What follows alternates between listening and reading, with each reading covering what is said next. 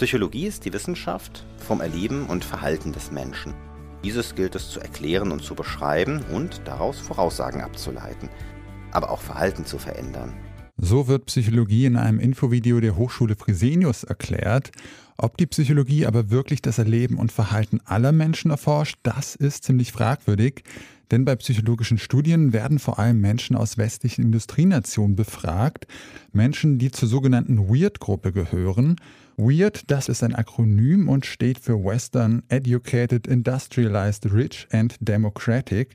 Und diese Menschen sind global gesehen zumindest nicht wirklich repräsentativ. Wir fragen uns deshalb heute, ist die Psychologie zu weird? Es ist der 19. Dezember 2020. Mein Name ist Janik Köhler. Hi.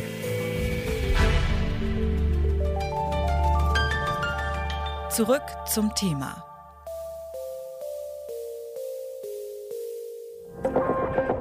Eine kurze Unterbrechung für eine Botschaft von unserem Werbepartner. Es gibt wohl kein deutsches Medium, das so umstritten ist wie die Bild. Amazon Prime Video bietet nun einen exklusiven Blick hinter die Kulissen. Ein Jahr lang ist das Bildteam im Arbeitsalltag während Redaktionssitzungen bei Gesprächen mit Politikern und den Außenreportagen begleitet worden. Herausgekommen ist Bild macht Deutschland, eine unkommentierte und unabhängige Doku-Serie. Bild gibt erstmals in der 65-jährigen Geschichte ungefilterte Einblicke in die Redaktion und die Herangehensweise an die Themen des Jahres 2020. Die Zuschauer sollen sich dadurch selbst eine Meinung über Deutschlands größtes Boulevardmedium bilden. Zu sehen gibt es Bild macht Deutschland ab sofort exklusiv auf Amazon Prime Video. Wer noch kein Kunde ist, der kann das Abo 30 Tage lang kostenlos testen. 96 Prozent der Probanden bei psychologischen Studien stammen aus westlichen Industriestaaten. Dabei machen diese Menschen nur etwa 12 Prozent der Weltbevölkerung aus. Das hat der Harvard-Professor für Evolutionsbiologie Joseph Henrich in einer Studie 2010 herausgefunden. Und selbst in den Industriestaaten sind die Probanden alles andere als repräsentativ, denn ein großer Teil der Testpersonen sind meistens selbst Psychologiestudierende. Was das für Probleme mit sich bringt, darüber habe ich mit Joseph Henrich gesprochen und ihn erstmal gefragt, ob die Erkenntnisse der Psychologie also nur für amerikanische College-Studenten gelten. Yeah, well, so more recently, so since we published that paper in 2010, uh, a lot of work in psychology and behavioral economics has moved to online. But even the online populations that are being tapped are people who are willing to work for relatively small amounts of money, and it's mostly still confined to recruiting people from the US. So it's still confined to that 12% of the world's population, although it's more general now than just university students. Uh, so yeah, no, the weird people problem is still a huge problem. And the most recent analyses of the database, this is done in psychology, still shows that 95% of participants come from Western societies and mostly Americans. Auch wenn mittlerweile nicht mehr hauptsächlich Studierende die Datenbasis für psychologische Studien bilden, bleibt das Weird-Problem trotzdem bestehen. Joseph Henrich meint deswegen, dass die Erkenntnisse der westlichen Psychologie nicht universell gültig sind. the assumption seems to have been in psychology that you know one group of humans would be as as representative psychologically as any other group but by focusing on Americans and Westerners more generally, not only uh, is there substantial psychological variation, but this group proves to be particularly peculiar. So when psychologists and behavioral economists have thought they were studying something about humans, they were actually studying something about uh, one particular cultural evolutionary trajectory. And what we need to do is uh, study the entire globe and then begin to develop theories about why populations vary. Die westliche Psychologie hat also jahrzehntelang das Seelenleben des Menschen erforscht, dabei aber fast ausschließlich auf eine kleine Gruppe geschaut. Seitdem Henrich und seine Kollegen ihre Studie dazu veröffentlicht haben, sind mittlerweile zehn Jahre vergangen. Deswegen wollte ich wissen, ob die Psychologie das Problem inzwischen erkannt hat und auch angeht. Yeah, so the I think the answer to that question is at least within psychology people have acknowledged it. They, you know, they might vary on how important they think about the problem is, but they definitely think there's something to be done. The problem is the institutions of at least psychology as a discipline aren't very open to the, the kind of work that would need to be done to really solve the problem. So there's, you know, there's more studies now looking at global variation in psychology and trying to explain it. But as a fraction of total psychological studies, as I mentioned, it's still at about 95% of all subjects are from this small set of subpopulations, these weird populations. So in that sense, the discipline's not making much progress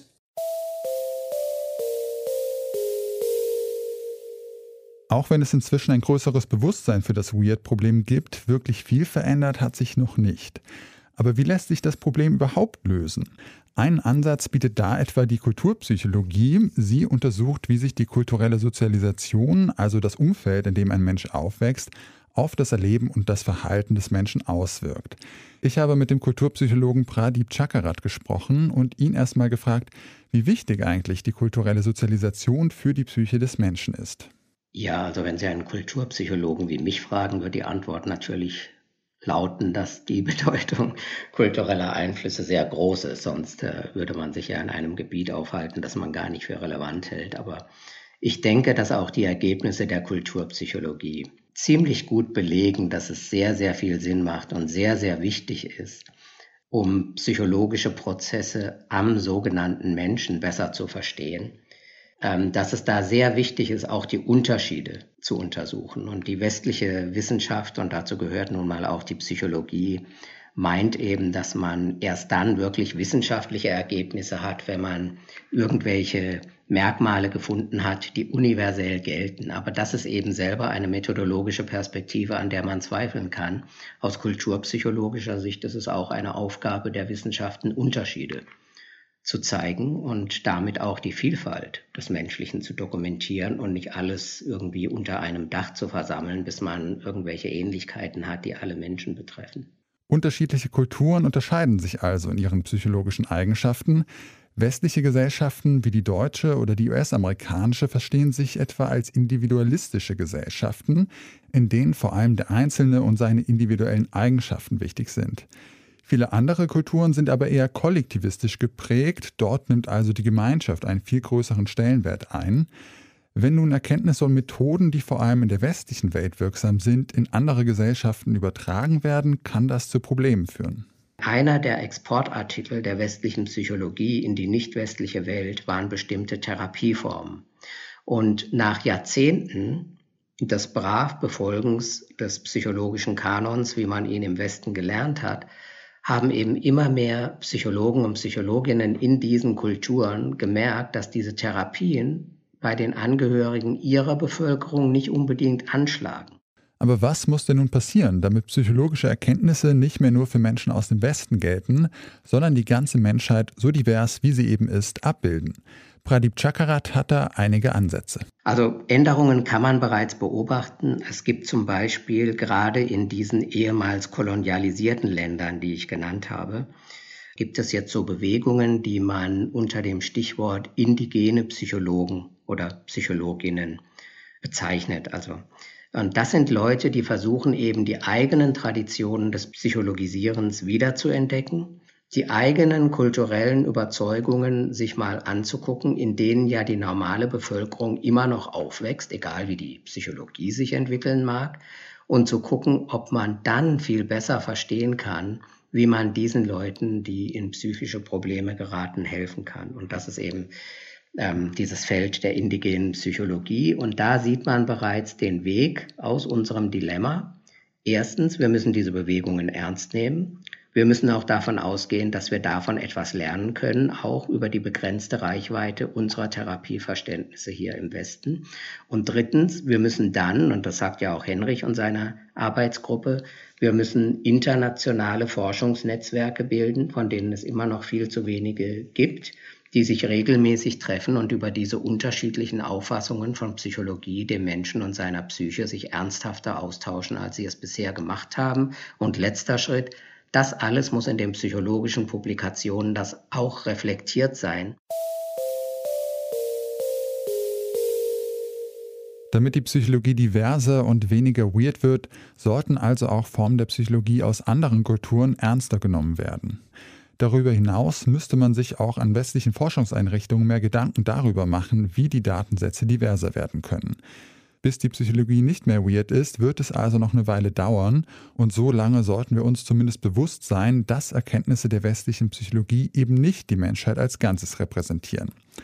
Das war's von uns für heute. Wenn ihr uns auf Spotify hört und euch der Podcast gefällt, dann freuen wir uns immer, wenn ihr zurück zum Thema direkt folgt. Geht dafür einfach direkt zum Podcast und drückt oben auf Folgen. Und damit verabschiede ich mich. Mein Name ist Janik Köhler. Danke fürs Zuhören. Ciao und bis zum nächsten Mal. Zurück zum Thema vom Podcast Radio Detektor FM.